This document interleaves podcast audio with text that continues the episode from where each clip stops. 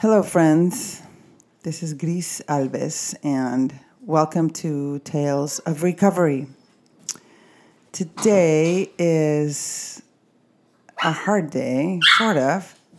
This is Mother's Day in Mexico today. And so I'm sitting here thinking about recording a little bit about mothers and recovery from mothering or having a mother that maybe didn't really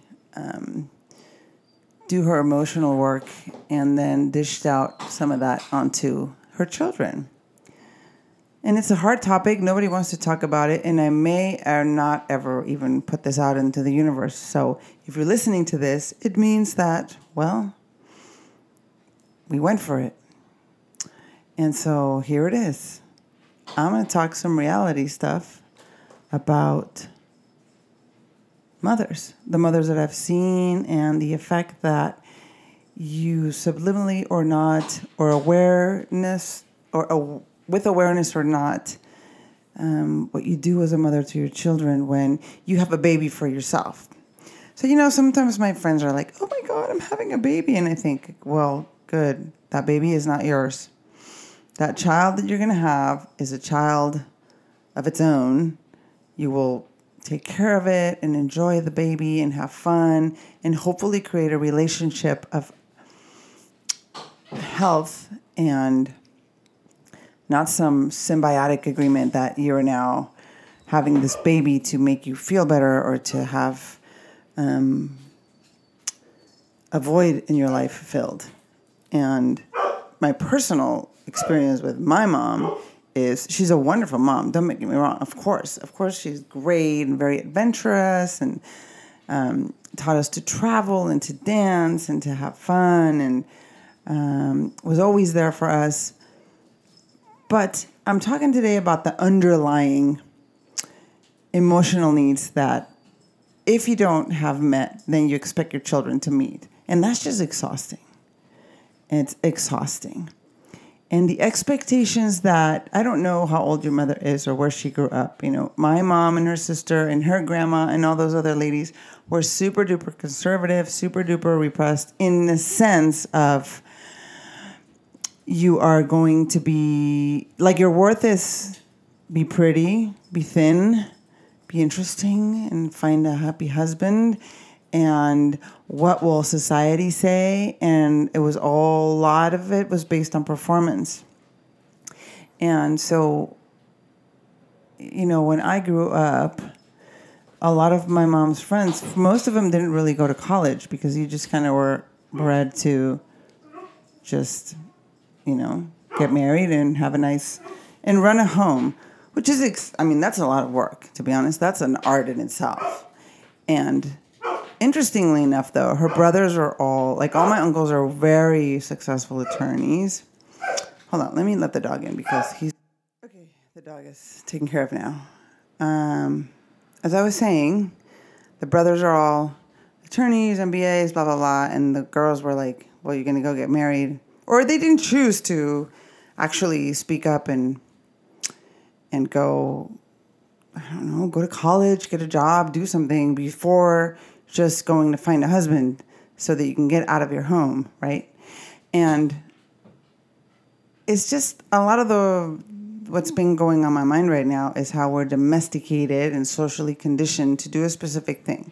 And not all of that is bad, but I do believe if you don't realize what you're here to do on this earth, if you don't do the internal work that you're supposed to do, if you don't take care of your emotional needs, it's really easy to just throw out that pain to others, people at work, your partner, spouse, whatever, your siblings, but in particular, your children or the dog who is just so annoying and won't stop barking while I'm trying to record this. I am about to go unload my issues on him. No, just kidding. Anyway, back to the mother thing. So a lot of my friends have mothers that, you know, sit up straight, honey. You're, you know, what's up with those pounds? You better be, you know, you can't be fat. Or why aren't you friends with so-and-so? How about you try this? How about you try that? And they put you in all these classes and things that are really for them.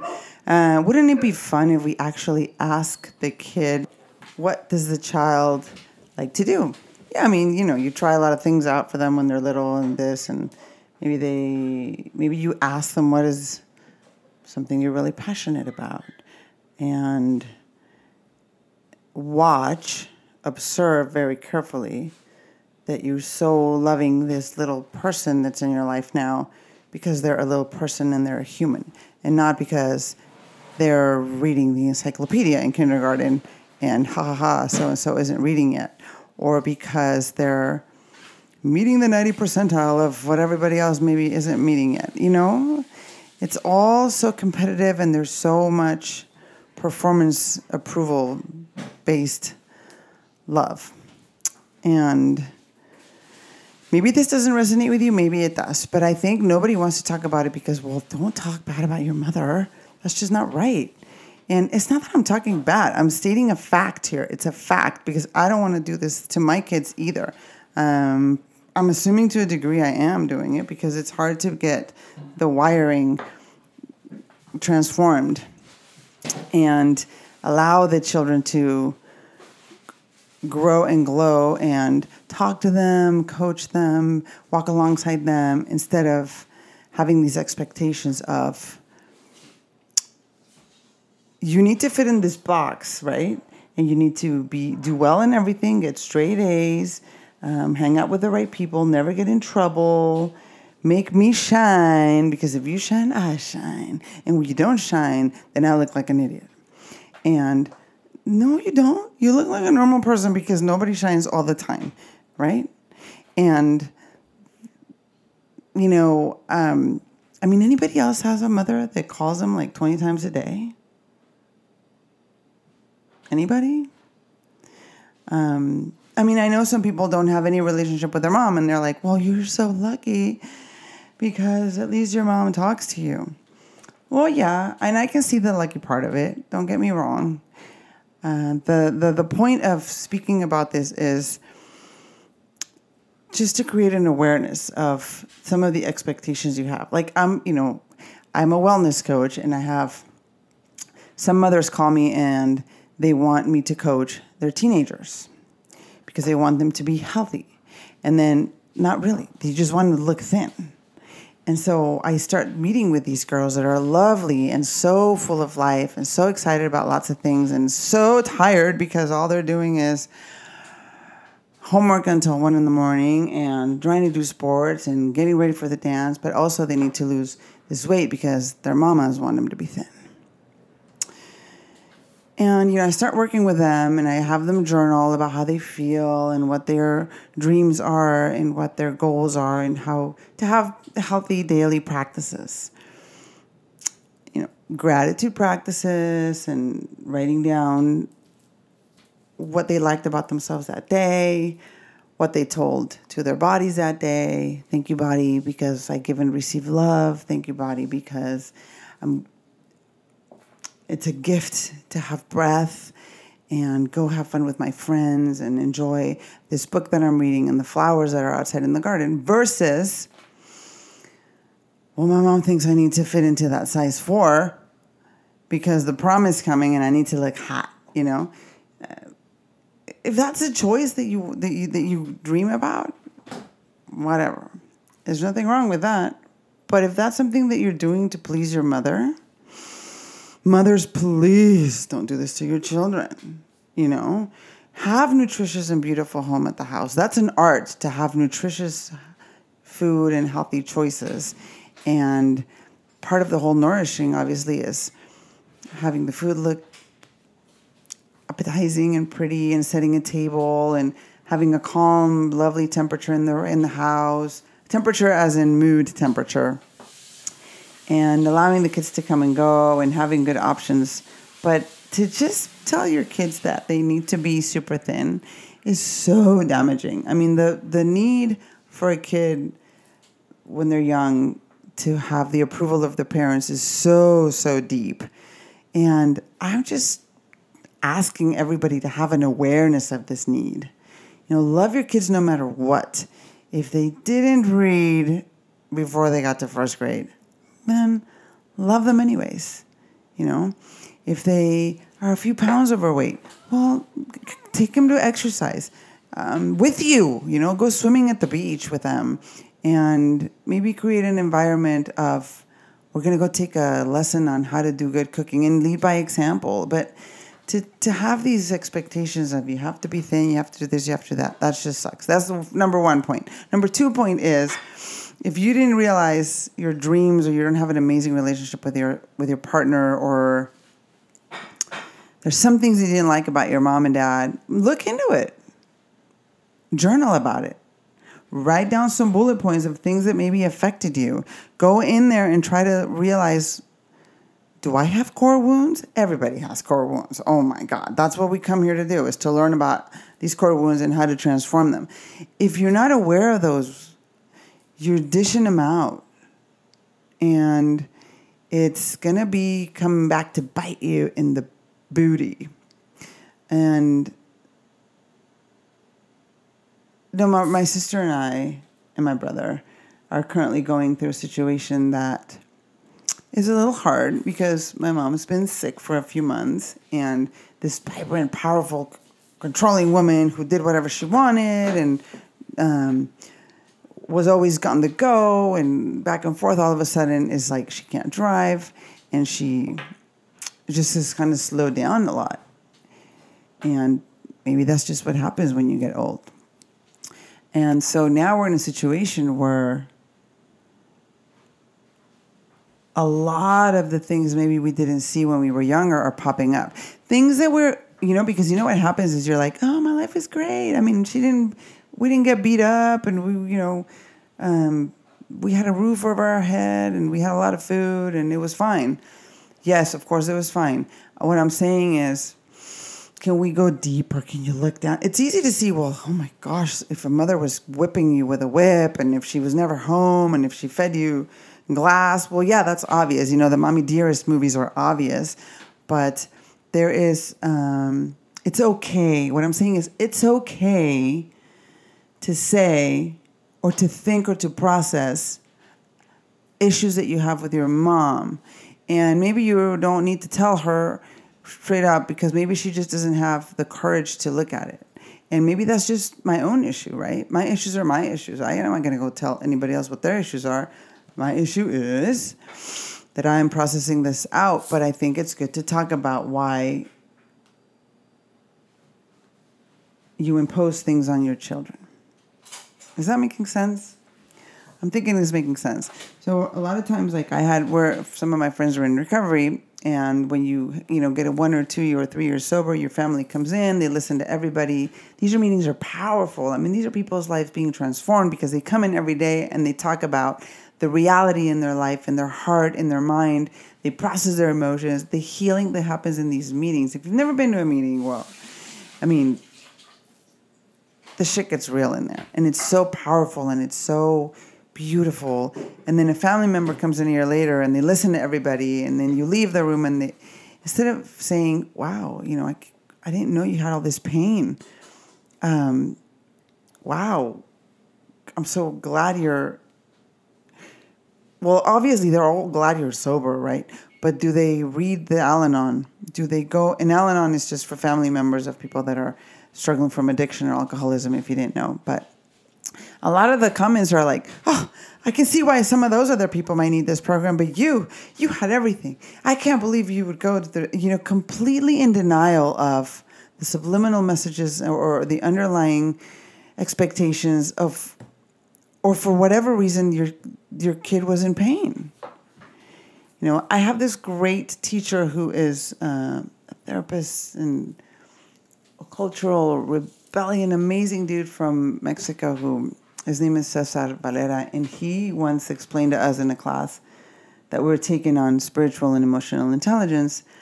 He works with a lot of addicts and alcoholics, and he just said something really beautiful, in my opinion, was that the kids that turn to drugs are so much more sensitive to life, that is just so hard that you just turn to drugs because you cannot deal with how you're wired as body to sense all of these emotions, right? They're so sensitive. And I just thought, that's kind of a good way to see things, because, in my family, my sister and my brother, they didn't choose to medicate like I did.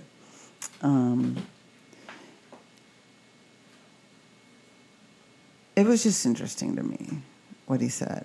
I do believe that we're as humans so, I don't know how to say the word in English. In Spanish, is sensible. Maybe it is sensitive and aware of these things that are happening. And so you just choose to go and not feel that pain. And it doesn't have to be a horrible, brutal pain. Pain is pain. And maybe because we were like in a small town, and the pressure to perform was more visible. And, I checked out of that very quickly. I was with musicians and artists and going to sweat lodges and traveling. And so, checking out, enjoying the freedom, wild as could be since I was young, because I've always known that this wasn't the right thing. And it was amazing to know and to do what you wanted. But there's always that underlying issue of, what's up with the mother? So anyway, if you're a mother today, happy Mother's Day. Even though I don't think I'm going to post this on Mother's Day. But please look inwards and accept your kids for who they are. They're God's kids. They're not even our kids, They're not here to meet your emotional needs. They are not. And my mom is so needy. My parents are so needy. They're lovely people, but they're so needy. I'd had to train my kids since they were 5 or 6 or 7. Oh, my grandma wants me to kiss her 50 million times and to this. I said, you tell your grandmother that you love and respect her, but that you are not responsible for her emotional needs. And my little 7, 8-year-old did. They're teenagers now, but my mom came and said to me one time, your child said that I wasn't responsible for emotional needs. Well, he's not. You are. I am responsible for my needs, and it's okay to make mistakes, but you're not here to feed somebody else's unfed heart. We're here to complement each other as we grow and heal, and to enjoy each other's company, to laugh and have fun, but not to be somebody else's drug. No. So as I process this and talk about this, I've been able to now see my mom for who she is, a soul, a beautiful, beautiful soul, lovely spirit, who did the best she could and is still doing the best she can. But boundaries have been very helpful. No, Mom, you can do that on your own. No, Mom, don't call me 17 times a day. Maybe call a friend or your husband or the other sibling. And yes, I'll come see you every Thursday. We'll go to lunch. I'll take you to the doctor. Tell me about something fun. When I can show up after great, amazing boundaries and healing my own heart and grieving some of the things that maybe I thought were supposed to be and have not been, then I can show up and be available and have fun and crack jokes about it. I like to laugh a lot about things, and that has been perhaps my protection, but I also think that's how I'm wired. I laugh and try to have a good time regardless of what's happening. And that's it. That's it. Go do the work. Go do the work so you can be a better mother and have awareness. And if you've been hurt, speak it. Speak it, people. It's okay to say it. There's no shame. You don't need to pretend that everything is fine. Nobody's fine. Everyone's a mess. Jesus. Some are just more proactive about going in there and doing the work and embodying the pain and the love and the grief and all of it, because that's what being human is about. So thank you for listening, and blessings.